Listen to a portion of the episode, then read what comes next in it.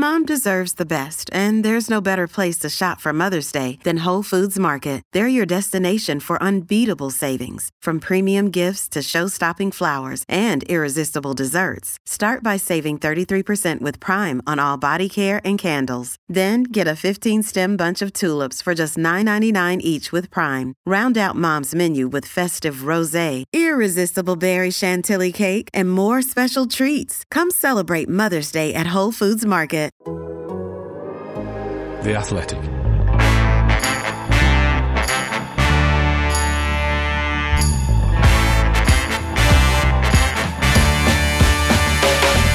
Hello, I'm Mark Chapman. Welcome to the Business of Sport pod on The Athletic. Matt Slater with us as usual. And our guest today is Stewart Robertson, Managing Director of Scottish Premiership champions Glasgow Rangers.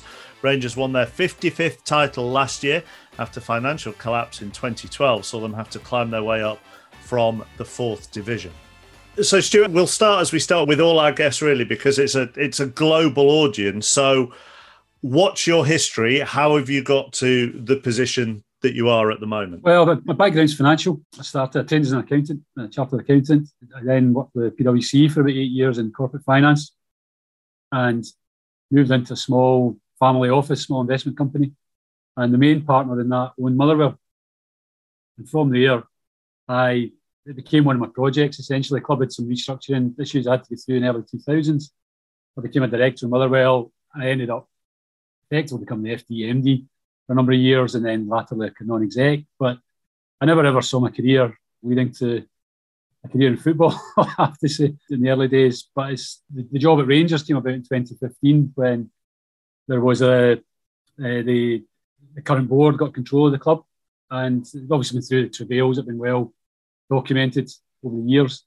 And I happened to know one of the directors and just a conversation. Paul had actually phoned me asking for a reference for Stuart McCall, who I'd known from my time at Motherwell.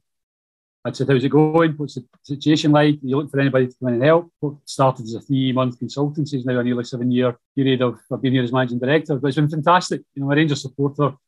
So for me to, to be doing this, you know, two left feet is, uh, you know, the nearest I'd ever get to working at Rangers. And, and it's been fantastic to be involved with the people and the team we've got here in terms of rebuilding the club and getting it back to where we believe it should be. So, what's quite interesting in, in your background then, and, and this is a, a, debate that football fans have quite a lot when it when it comes to the people that run their clubs. I'm not necessarily saying Rangers fans this debate, but it's always a debate.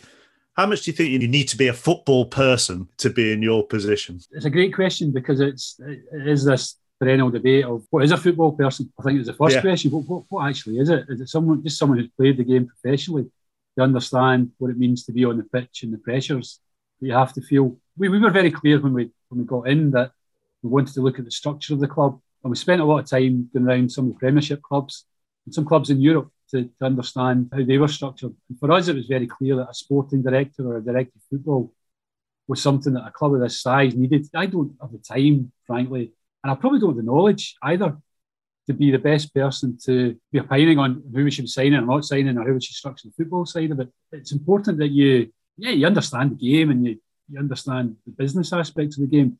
But for me, having someone like our current sporting director, Ross Wilson, who had been at Huddersfield, well, Falkirk, Huddersfield, Watford, and Southampton, he's very, he's absolutely crucial to make sure our football department is structured in a modern, a modern way and, and, and is going to be best placed to take the club forward on the football side of things.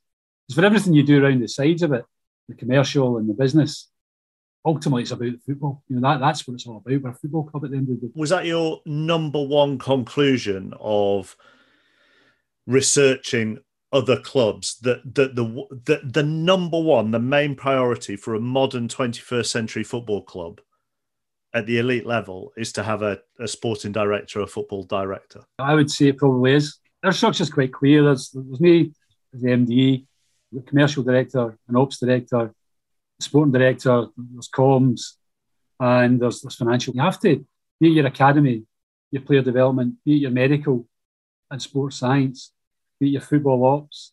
It, it, understanding and being connected to the market, your recruitment is so important, your scouting recruitment. It's a club where we are in a smaller market, financial market, competing with clubs in bigger television markets. We've got a good supporter base. I think that that would compete with any club. But when you look at the finances we get from television versus some of the big five leagues or even the other leagues in Europe, you know, it's a fraction that we bring in. So we have to be innovative. We have to be clever. Can't waste money. To me, the sporting director role, you need somebody to connect it to the market to, to make that work. And Ross is very, very important to that. And he, he's the individual in that role just now. We'll explore TV market. We'll explore crowds and finances in a little while. So, but a final one on this, I suppose, at this stage. Does that mean, given the structure that you have, that when you lose your manager, as happened recently, it's quite a calm process to replace him? You know, it's interesting. I've been here when the process hasn't been so calm, Mark. When we've lost managers, and you think maybe that's a more maybe that's a more interesting oh, story. I, I, maybe listen, that's that's one for over a beer. But it's it's about doing your succession planning. An element of that, timing plays a big part in that as well, and luck. With everything in life, being in the right place at the right time is important. But with Steven leaving, if I take the, recent example of Steven left for, for Aston Villa, you know, Steven was such a big personality, he made such a big impact in the club. It was a fantastic acquisition for, for the club and really helped us move forward because he understood what an elite football environment looked like. And it helped us to push on in the off the field side of things and the infrastructure side of things. But it meant that once we get the first inkling that Steven may be moving, we were able to put into practice what we talked about, and we were able to get in touch very quickly with potential candidates. We were able to interview them. We were able to do the second interviews, and we were able to make an appointment all within a week. For me, it was as smooth as it could have been. But as I say, a lot of the credit for that goes to our sport director, uh, Ross Wilson, because he'd done the background work, you the agents, you knew people to speak to, and, and you're talking to guys. Just if you're in that, if you're in that space, you're talking to some of these guys regularly anyway, just as a matter of course, because that's what you do.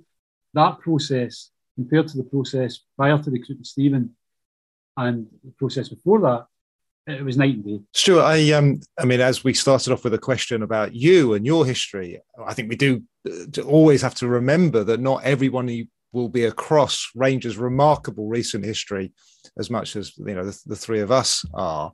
Uh, I don't want to do the whole thing because the whole thing will be a, a, a four hour extravaganza. But you joined in 2015, right? And I think that's quite an interesting year in the sort of recent history of Rangers because, of course, the club went bankrupt, had to start in the in the fourth tier of Scottish football in 2012, two straight promotions, I think, and then that 2014. It was your year, first year back in the championship, right? That was the first sort of misstep, wasn't it? Was it two years in that tier? Yes. And you did you join at the end of that first season in the championship or the beginning of the second? It, it was in June. I came in in April and right. did a three month consultancy. And then So let's just start there, yeah. right? So so you, you have a club that's gone through this unbelievable trauma. Mm-hmm. And has dominated the headlines north and south of the border and has, has made news around the world, right? But is on the way back, you know, because you have that enormous fan base. You're always coming back. And there was this sort of the narrative was when, right? Was it going to be three straight promotions? And when were you going to challenge Celtic? But that year, that 2015 year was an interesting year, wasn't it? Because it was like, oh, wait a minute, we're not fully through the trauma. We've got a bit more fixing to do. So just you know, start there. Yeah, you're absolutely right, Matt. The you know we lost the playoff to Motherwell that year, and so we weren't in the we didn't win the league. We were in the playoff spots. Lost to Motherwell. Lost both games from from memory and the club was broken. I, think I, don't think a lot of people realise just how little infrastructure was left at the club when the current board and the current investors came in. And I think even they were surprised at, the state the club was in. So we knew there was a lot of rebuilding to be done. What that created was a fantastic opportunity because you effectively had a clean sheet of paper to, to build a modern football club, an innovative football club. And we took time. We took that season, that second season in the championship.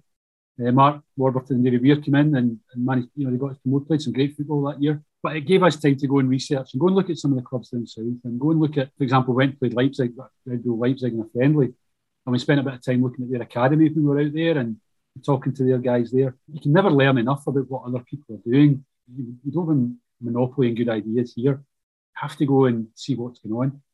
And that actually got us into the Premiership. I think we realised quickly there that actually we still had a way to go in terms of the Premiership because the, the, the, the squad was, wasn't at a level that it needed to be to compete with, with Celtic at that time.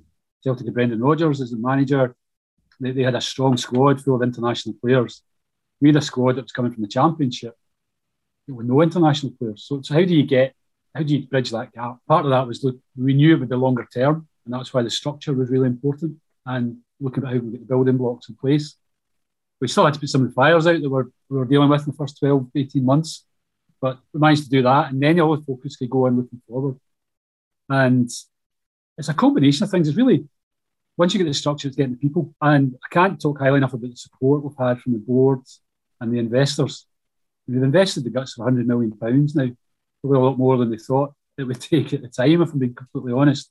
Also, the supporters who continued to buy their season tickets, continued to support the club in, in all the ways that they could, and, and stuck with us whilst we weren't been successful because of the pain they'd been through. We realised that actually each year was an improvement on the previous year.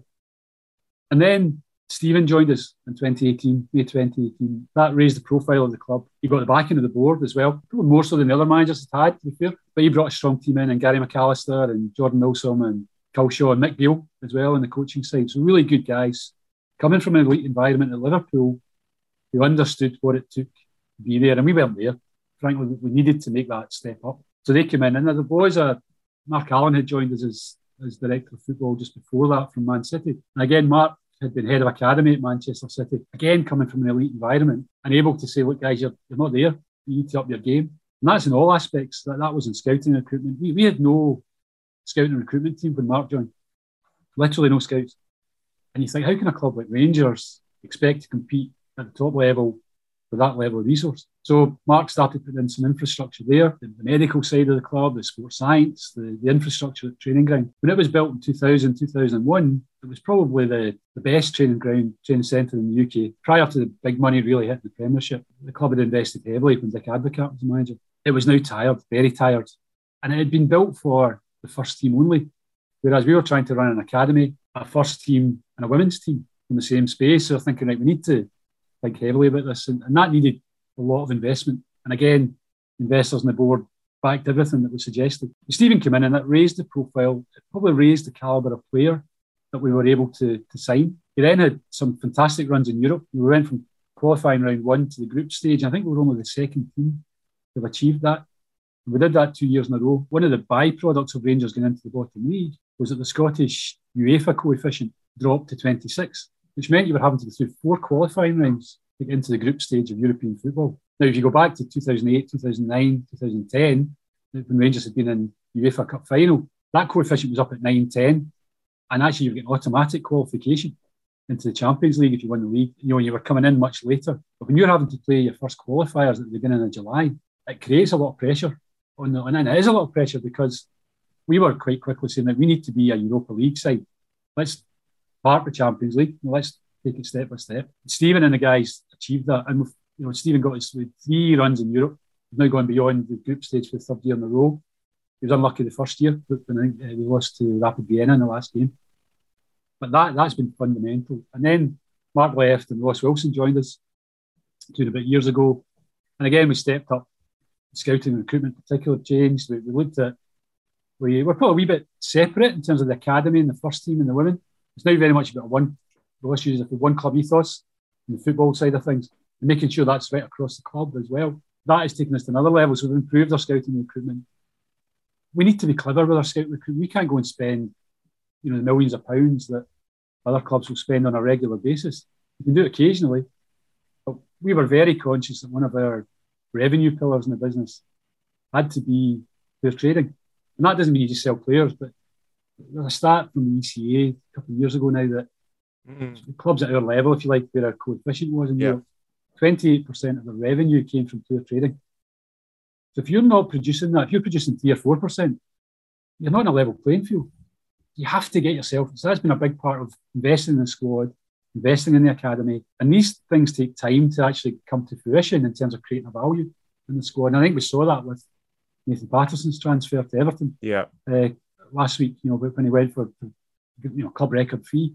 which was fantastic. I'm glad you brought that stats up. because I was I was going to get to mm. that, and I think it's I think it's a really interesting part of of of where the club's at right now.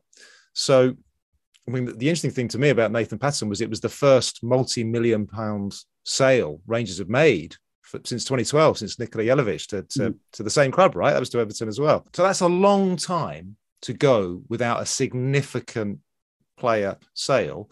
I suspect you're going to tell me that Nathan Patterson is, is not going to be the, the last and that there's now a pipeline. I, and, I, and I guess I can sort of see it that you know, we've just talked about the journey the Rangers have been mm. on. You, you, you probably actually haven't had that many players until relatively recently that would command a, a transfer fee. I mean, is, is, is that fair, or was there just not any focus on that? Was it so focused on catching Celtic and beating Celtic that you weren't necessarily thinking about developing players? Obviously, we're focused on that because that's our that's the domestic issue. We have to win the league to by winning the league, you get a chance to qualify for the Champions League, and that the coefficient has risen, and it was 11 at the end of last year, which means if we win the league this year not guaranteed, but a very, very good chance to qualify directly into the Champions League group stage. It's probably worth an additional 20 million quid or thereabouts, which is a big yeah. number for us. But whilst we were focused on the domestic aspect and winning the league, we actually were probably, if not more focused, certainly as focused on the long term sustainability of the club, which was meant which meant investing in the academy, investing in the infrastructure, investing in the, the hospitality areas around the club, investing in the people at the club. And it's credit to the investors on the board that they were willing to take that slightly longer term view with those investments. Because what that allowed us to do was get a squad to a level that's got value. And I agree with you, probably up until a couple of years ago, I wouldn't say we didn't have players that didn't have value, but I don't think the club had the credibility to convince other clubs that their players had the value that we thought they had. And actually, what's happened now is with the runs in Europe, the number of international call ups we've now got. Winning the league, big thing. You've actually got players who are winners, and which which was a key thing of Steven Gerrard. You don't get a bigger winner than Steven Gerrard. So you know, and, and actually instilling that discipline and that belief in people has been a big part of it. There's not only that. There's, there's actually selling Nathan for the money that we sold him for. People begin to think he's worth that. And actually, Nathan couldn't get, wasn't a regular in the first team. He was a young lad come through, mm. and behind James Tavernier, but he's playing for Scotland regularly, and he's played in Old Firm games. He's played in European games. He's he's proven he's, a quality player. They actually begin to look at the rest of your squad and say, actually, these guys are decent. These guys probably are worth the money that Rangers believe they're worth. But we have to we had to create that credibility to convince other people in the market and the agents and, and boards and, and sporting directors. Actually, Rangers players are at that level. They're not at the two, three, four million quid level they're actually at 10 plus. So it'll be interesting to see how it evolves. You know, it's mm-hmm. but it's a, it's a it's an important element of our revenue model, our business model, but it's an important ele- element of every club's business model. I listened to your podcast with Edwin van der Sar. Mm. You, know, you look at Ajax, for example, fundamental. It's how how you replace that. I mean, that's where your academy, your scouting recruitment, you go back on that hamster wheel of actually saying, how do we move these guys on? You need to get them to the age where they are playing first team football. And you talk about the investment in your academy and therefore you're developing your own players and so on and so forth. Are you still susceptible to losing your young player? You know, Billy Gilmour is obviously the, the prime example here, Stewart. Do you feel that you are still susceptible as a club to those young players being well, what's what's the best legal way? Being taken from yeah, you. you I was going to say Nick. I was going to say nicked, but that's probably not the best one. Being taken from you before actually. I mean, and I know there'll be clauses and this, that, and the other, but you maximise their value when they're a bit older, don't you? There's no doubt about that, Mark. You appreciate where you are. Let's say the food chain. You know, where is Scottish football compared to English football, for example?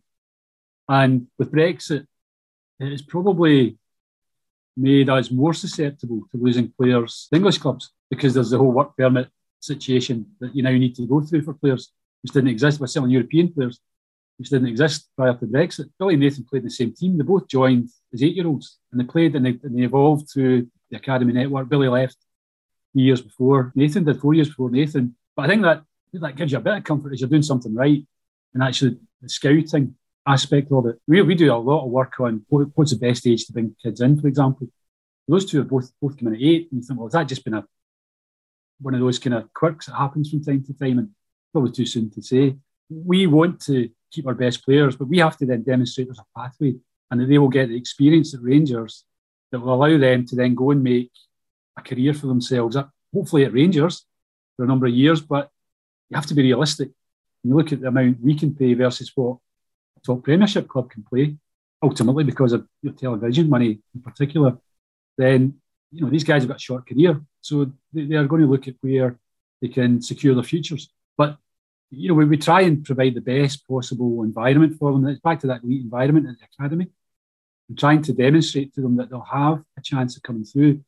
Over the last two or three years, we actually withdrew from the, the underage leagues in, in Scotland, so we can go and play our own games program with a kind of best v best games program. We called it. You've done the kind of what Brentford. Have, well, it's not done. Brentford. Have, my understanding is Brentford have actually done away with their academy. Yeah, they did. Yeah, yeah. Sorry, yes. So we've did, still yeah. got an academy, but when we get when the boys get to level 16, 17, 18, we're going to play in Bayern Munich, we're going to play in Ajax, play Liverpool, Man United, and actually challenge them to play these bigger clubs and challenge the clubs with the best academies, you know, Benfica, Porto. Okay, they're only friendlies, so they're not competitive games. But what we have, what became a key objective for us was winning the under 18 league in Scotland. We've kept a team up to under 18 because if you win that league, you then qualify for the UEFA Champions Youth League, and you then get to test yourself again. You know, this year we played Hammarby from Sweden, uh, Sofia from Bulgaria, and we'll play Seville in the next round next month. So that's great experience for the lads to play that. What we really wanted to do, you know, you look at how do you get an edge for that as well. So you, you have to hire the best coaches. You know, so for example, I just hired a guy called uh, Zeb Jacobs from Antwerp, who's renowned throughout Europe, who's been one of the most modern, innovative coaches and academies. Dave Vos has come as has come as from Ajax with Gio, you know, with Giovanni van Bronckhorst, his, his yeah. assistant. But Dave was head of academy coaching at Ajax. So he's, he's we think he's a fantastic hire to bring into the club because Dave's knowledge will spread throughout the, the academy as well as assisting Gio in the first team. You talked about the people that you've brought in in the past, yeah. and and I hope to God this isn't this doesn't sound like a very English question, right? but how you talk about bringing these elite people mm-hmm. in to work. What do you say to them to attract them? I think back to specific occasions like Mark and Steven and, and Ross, for example. There's a big opportunity here. And there was, particularly you know, when Mark came in, there, there was nothing. So Mark had to come in and work really hard at putting some foundations in place. And Glasgow's a tough environment tough football environment to to to try and do that. And when your your supporters are, especially Celtic, were clocking up the titles and saying, "God, you need to get there. We need to win the league." If you if you if you, it's a particular kind of person. I think that likes a challenge. You know, there's no getting away from it. It's been a challenge over the last few years, but there's there's been the the ability to, if you got it to work, if you made it work, then that will stand you in good stead. You know, to have that, to say I managed to improve I got Rangers back to that, that position. What Steven did in his first managerial job, coming from Liverpool under 18s and Liverpool Academy, but he knew what it was like to be at a big club. He knew what it was like to be winner, and he knew what it was like to deal with that pressure and intensity. Even Steven would say that. He said Glasgow, Glasgow's you know a bit different in, in, terms of dealing with some of that. You're really looking probably for a particular kind of person who, who who's up for a challenge, really, Mark. You know, but who can see a, an ability to move things forward. And I think even we won in the league last year, someone said to me after it, "So what, what excites you?" And actually, what excites me is what we've still got to do. There's still so much scope to actually take the club forward and make sure we don't stand still. This is a paid advertisement from Better Health Therapy Online. Do you ever get that feeling that you need to get something off your chest? We all carry around different stressors, big and small, and when we keep them bottled up, it can start to affect us negatively. Therapy is a safe place to release and discuss those thoughts and feelings and to figure out how to work through whatever's weighing you down. And if you're thinking of starting therapy, why not give BetterHelp a try? It's entirely online and it's designed to be convenient, flexible, and suited to your schedule. All you need to do is fill out a brief questionnaire to match with a licensed therapist, and if things don't click, you can switch to someone new at any time with no additional charge. With over 1,000 therapists in the UK already, BetterHelp can provide access to mental health professionals with a wide variety of expertise in mental health. And because you listen to this podcast, you can get 10% off your first month of online therapy by heading to betterhelp.com slash athletic football. That's B-E-T-T-E-R-H-E-L-P dot com slash athletic football with no spaces.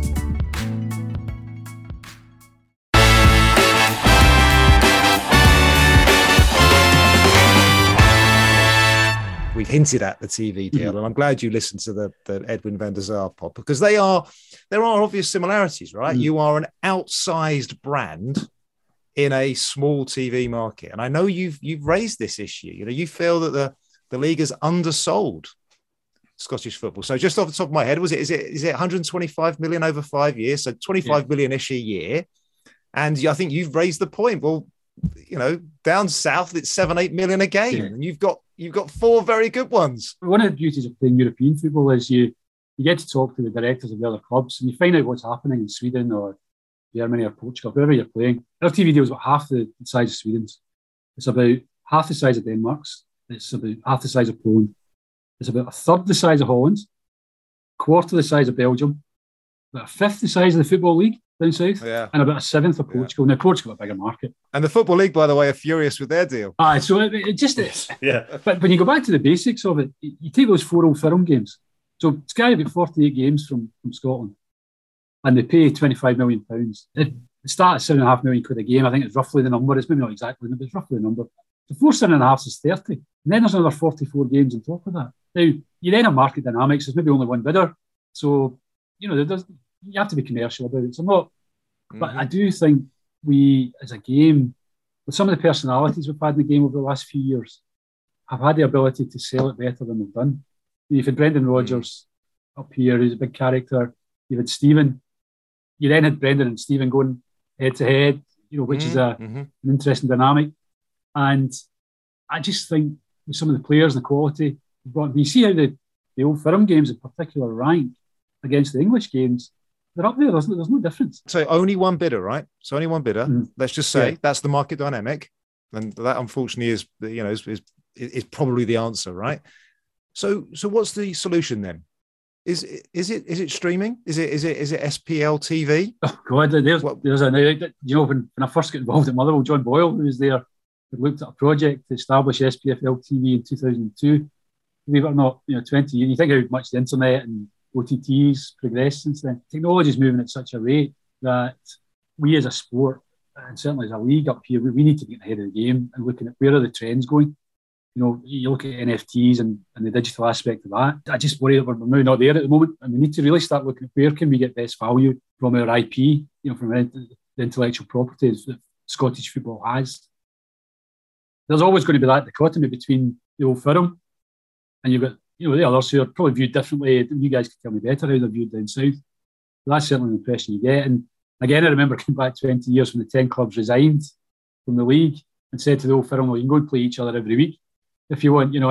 it took about, I think it was six months before heads get knocked together and, mm-hmm. they all came mm-hmm. together and a new deal was done. I think one of the dichotomies is you do have two such huge organisations, these two behemoths there that, that are so different from the others that there's always going to be a bit of a mismatch is the right word, but you maybe going to have different objectives in your life because we're looking at where we could be and thinking actually we can achieve X, Y, or Z here, but then we're part of a collective, you know, and we're part of Scottish football, and and, and that's something that certainly at the moment is something that, where we are, and, we have to recognise we've got responsibilities there as well. Sure. There's of course one other solution. to your TV problem, you you change the size of your market. Well, do you see where I'm going? I see exactly where you're going with, with that. It's, over the last five or six years have been different. I mean, Belgium and Holland are talking about getting together in terms of cross border.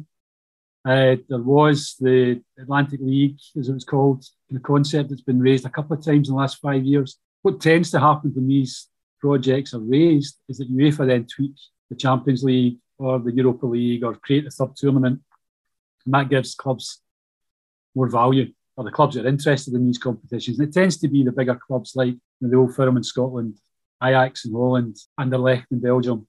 And actually, I know we've talked before about the potential of the Old Firm going down to England as a cross-border league.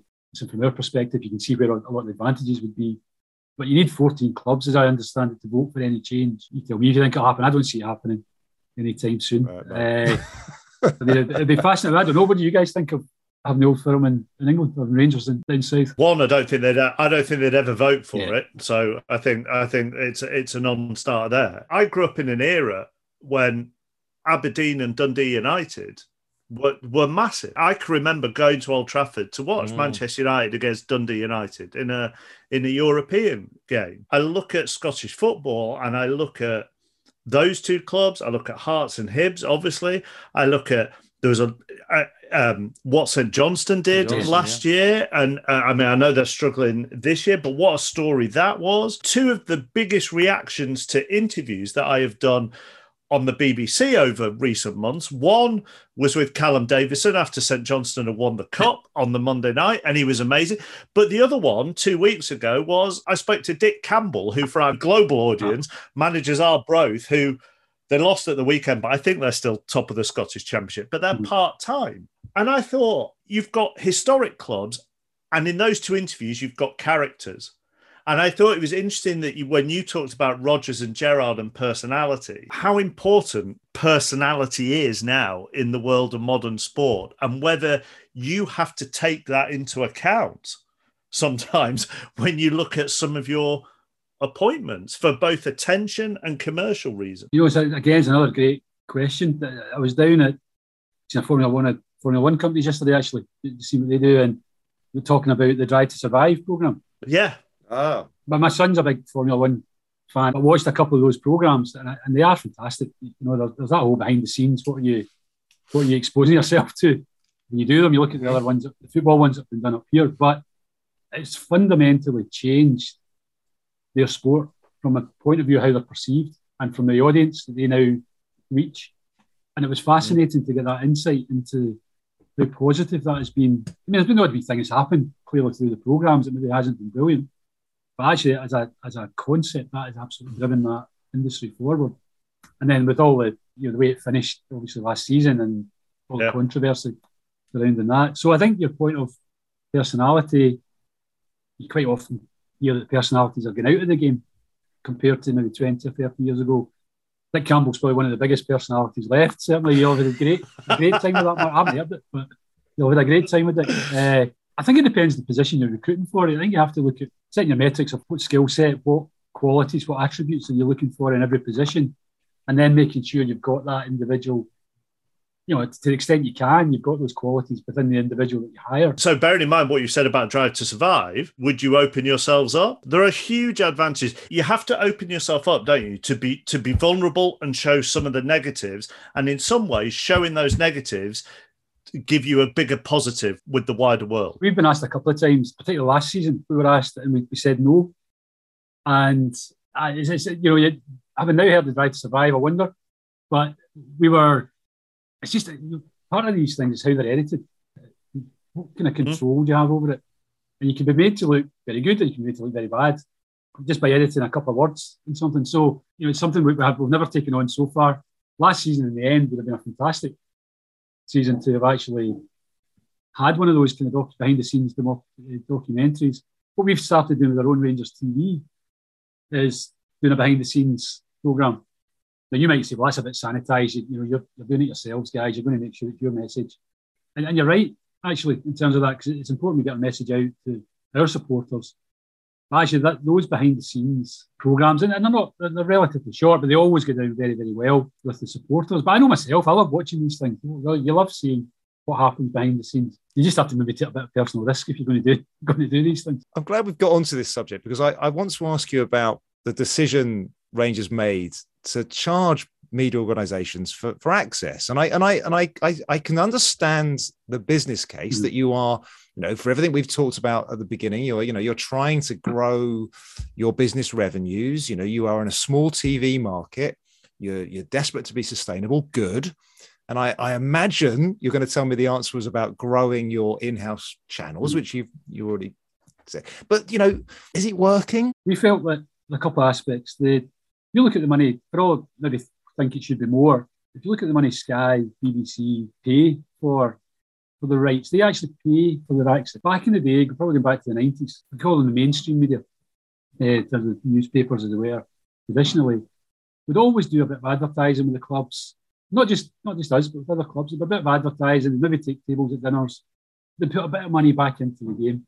That industry struggled. We know that industry has struggled because of the digital changes there's been and things moving online and how do you monetize what moves online. But we felt that actually what, what you had were publications there that were still profiting from their IP and not contributing anything back to the football club for that. So we thought, well, let's let's try this and let's see how it goes down. It'd be fair to say we got quite a bit of kickback. You know, we, we did we, we had some again as, as technology evolves and publications and subscription channels like the Athletic, for example, modernising the way in which we we get our message out there, I suppose, and actually have a bit more control of your message. You could argue as well. But we have gradually, but we've, we've sat with the editors, we've, we've, had dinners and we've talked to them about what we're trying to do. There's probably a better understanding. If we try and do too much too quickly, possibly, if we're being completely honest, they probably tried to take on a, a bigger bite than we could have done. But we still believe in the concept to a degree. And we still, we're still having conversations with, with the media. We don't want to be fighting with the media. Absolutely, Matt. That's, there's, there's no benefit to that, but there's times when you have to stand up and fight your corner. And actually, one of the byproducts of Rangers being what it was for a number of years it probably became a bit of an easy target for some people in the media. And we had to actually just stand up for ourselves. And I think we are seeing the difference in the way that we're now interacting and the relationships we've got with the media. There's scope and it'll evolve as well. I think as, as technologies evolve and as that as the, as the media industry evolves, I think there will be a coming together of things. Has it worked? It certainly created a lot of debate. we continue to debate it with the media, predominantly up here. Again, part of what we're trying to do is, part of doing this, for example, is broaden our reach. It's important to us that we get the Rangers brand out, out to broad a number of people as we can. From a commercial perspective, for example, we've now got just under 50 partners, whereas we had about 10 years ago. And again, the quality of brand that you're working with improves. Part of that comes with success. But as you can begin to get your message out and people want to be associated with you, that improves the quality, it improves the number of companies and corporates and sponsors that we can work with. So we are conscious, we're not just doing this for the sake of being difficult and having a fight. We actually think there is a longer term change coming. And, maybe we're at the forefront of it, maybe we've disrupted it bit more than we sh- maybe should have done or, could have done. However, we've, we've, we've kind of got a better understanding of each other now, I think, than we had probably in July when we first launched it. I suppose, just following on from, from that discussion, you know, mainstream media would say, well, you you know, you would still need us commercially, but you would argue, I suppose, that commercially markets are changing all the time, which is why you talk about digital and apps and and and so on and so forth. That's a fundamental thing. Back in the day, the sponsors wanted a you know, the, front shirt sponsor wanted a picture on the back page of the paper. It's now much more about activations. How can they get access to the players and the manager? How can they get access to your social media followings? You know, how can they promote their products through these channels? And a big part of what we're trying to do on the digital side is we probably had about five or six databases. None of them spoke to one another. None of them joined up. So, you know, if Mark Chapman wants to buy hospitality from Rangers, you need one login for that and a different login for your Rangers TV, different login to buy your season ticket. What we need to do, and we're halfway through the project probably, is get one single single sign on so that Mark Chapman goes in. We, we then have a full record of all your touch points with the club. And we can then market and promote, and it's much more beneficial for us, much less hassle for you, and hopefully more efficient for you as well as a customer and as a supporter. And, and that, that's there's a big investment going into that just now.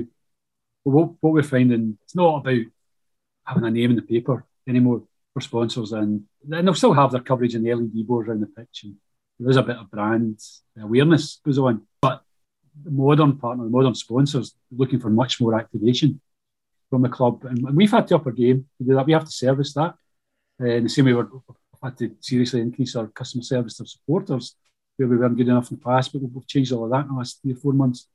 And it's all about making sure you look after people and try and give them what they want. And, and I think what will be interesting over the next couple of years is to see how effective guys who've partnered and sponsored with us think we've been at that. Because we need to learn from that as well. You know, this is this is quite an evolution in that market, I think. But, uh, but we brought in a guy called James Bisgrove, who was head of partnerships at, at UEFA and a team that was latterly for the Champions League and Europa League. And that's made a, a big difference to how we, we approach partners how we approach the market and go to market, what we market, for example, how we market the club, the branding of the club, has all been given a modern. It's all been modernised basically, taking us into where we should be now, and the way, for example, Formula One are dealing with partners and sponsors, and other clubs in Europe are dealing with partners and sponsors. UEFA deal with partners and sponsors. If we're not at that level, we're not going to get these guys to sign up with us. So we've had to lift our game off the pitch in that area as well. We've talked a lot about challenges, Stewart. We talked about you know where the clubs come from, and but you know there is there is uh, something absolutely wonderful and obvious that the Rangers has. You're you're 150 years old, right? You're you're talking to us in front of a, a picture of Ibrox. You've got a famous famous brand. You've got a famous stadium, famous badge loads of titles. How do you monetize that? You've got fans all over the world. You've got fans in Canada, Australia, wherever wherever there are Scots, there are Rangers fans. How, how, how do you monetize them? I mean, it's, it's quite a complicated answer, actually, because lots of different threads come together to try and maximise that. So the 150th anniversary itself will be an opportunity. You know, the club's come a long way since four young lads from Argyllshire, you know, who were rowing up the Clyde, decided they were going to form a football team in 1872. And a big part of Rangers is the history and the heritage and the traditions. With that come the standards at the club. So that, that's a big part of what, we, what we've got. We need to engage with supporters in a modern way. That's really important. You know, for example, we just the new membership scheme was, was established last year. Now that's just under forty thousand members now, from nothing, from from zero. You know, that's one way. And actually, it's fine saying you set up a membership scheme, but what are people getting for their for their money? It has to be something in return. They have to feel they're getting value for that. Uh, otherwise, any in this case supporter you're going to say, well, the club are just, you know, they're at it here. We need to see something in return for this. But we need to work really hard at making sure we need to improve the customer experience at the games, for example, make sure people keep renewing their season tickets. I think there's a risk that supporters feel their loyalty is taken for granted. But all clubs, I don't think that's the Rangers. I think there's, yeah. you know, so we need to, and we've worked hard. We've got a long, long way to go at improving the facilities at the ground. Uh, we need to give them a something to do amazing. I can always come in to do a bit of work prior to a match day. Three hours before a game, you'll, you'll have thousands of people milling about the stadium, and there is nothing for them to do at the moment. So, as part of the 150th anniversary, the Legacy Project, building a, it's a building called New Edmiston House. There used to be one here that mm-hmm. down, Edmiston House. And actually, it's a multi purpose venue. On a match day, it'll be a fan zone, but they'll be indoors, they'll not be outdoors, they'll not be Glasgow weather. Mm-hmm. How do you accommodate yeah. them? It'll be for families, you know, so you'll be able to have a nice environment for people to come in, lots laid on, lots of entertainment. There'll be a museum as part of that. With our heritage and our history, we actually started this project four years ago and we hired a curator. And it all started with that. I'm into trophy room. I don't know if you've ever been into the trophy room at Ibrox. But and I said, we got a list of all of this. And we didn't we literally don't, didn't have a list at that stage of what we had in the trophy wow. room. Said, how do we ensure it? How do we look after it? How do we know what's ours, what's on loan? What... So it's a massive project. But actually, the museum will be more about telling the story than just displaying trophies. It's the story of the club, where it came from in 1872, where it's been, some of the ups, some of the downs, uh, some of the people. You know, a big part of it's people, but the social history of the club, because it's really important to the board, but to me in particular, that we, for all we've got this global reach, Matt, that you talk about, we're still a community club. You know, we're, we're in the heart of Govan, Ibrox and Govan in Glasgow, and that's really important to to the club. It's really important to supporters you know, our charity foundation does a lot of work in the local area with local local people. We've got a community forum we set up the last couple of years. For example, residents would complain about maybe a wee bit antisocial behaviour, you know, in the days of the match, or people parking outside their house or across their drives. And it seemed just the basics of bringing in the local community councils once a quarter and talking to them and understanding their problems and then trying to fix them, actually doing something about it. And it generally tends to be small things you can do quite easily with a massive lift from that. So, so we try and engage with supporters wherever there are Rangers fans, and they're all over the world. You know, they are all over the world. But we, in terms of how you monetize it, you need to be clever, but you need to do it so that people think they're getting value on fans and fan experience. And and I don't know where we where we're at with this. I was watching Sky ran a a, a, a program not that long ago of great old firm goals, right, okay. And one one and it was it was absolutely you know great goals from Rangers, great goals from Celtic. Invariably, somebody had been clumped in the build up to it, and there were three players on the floor, like properly clumped as well in the old days. But the goals go in and the away ends are absolutely heaving, right? Whether that be at Celtic or Mhm. that or that be at Ibrox, absolutely rammed. It's uh, it, the atmosphere crackles through the telly. You need Celtic, and Celtic need you in the same way that Barcelona need Real Madrid, and Real Madrid need Barcelona, and Man United need Liverpool, and so on and so forth. Where are you at with away fans at Old Firm games? Because those days of big away, you you you you want your stadium to crackle, don't you? No, I, I can understand the point you're making there. I think things have probably evolved over time, Mark, is you know where we I think it's about 800 fans from either side now go to the games. I think that- I don't think there will be in a couple of weeks because of the Sure. where COVID was at the time. We had a red zone and we, you know, there were no fan, away fans in. But Yeah.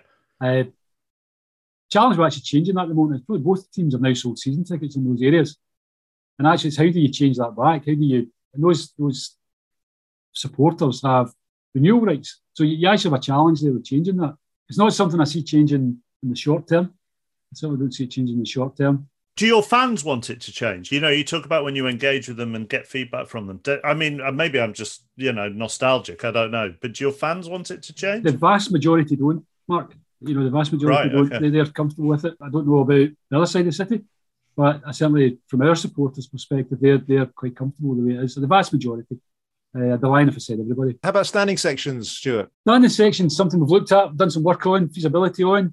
We're not quite there yet because I think we need to. Uh, again, you're, you're moving people, and there's various issues to come. We've probably had other priorities, frankly, Matt. Uh, that been above that, and I know there's a group of our fans and who, who who don't want to hear that, frankly, because I, I get asked the question at the AGM every year, and you know, and, and I get where the guys are coming from because you know, and it tends to be younger fans who are they create the atmosphere, and they tend to stand during the games anyway. So there is an element of that.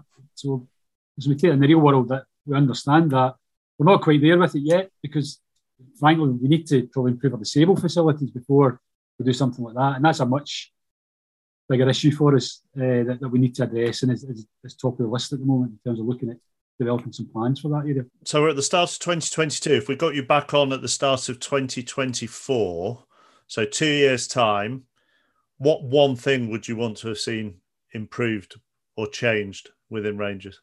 I'd love to see us back in the Champions League, Mark. I think that is that's when we'd know we'd gone. Winning the league took us so far. Getting to Champions League, you're right back in amongst the elite.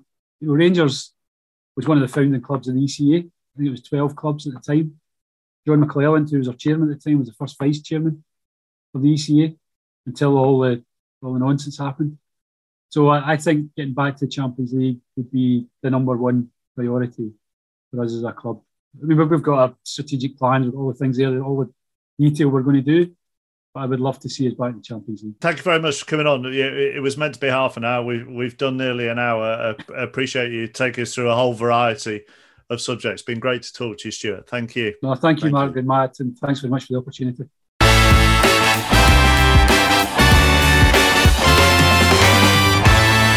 Right, that's it. You can subscribe to The Athletic now and get a 33% discount. Just go to theathletic.com slash football pod. And The Athletic are recording daily transfer shows at the moment, bringing you exclusive news and insight on any deals during January. And the only place you can hear those podcasts is on the Athletic app or by subscribing to the Athletic UK Audio Plus on Apple Podcasts. You can start your free trial today. I'm back Monday for the Athletic Football Podcast. See you then. The Athletic.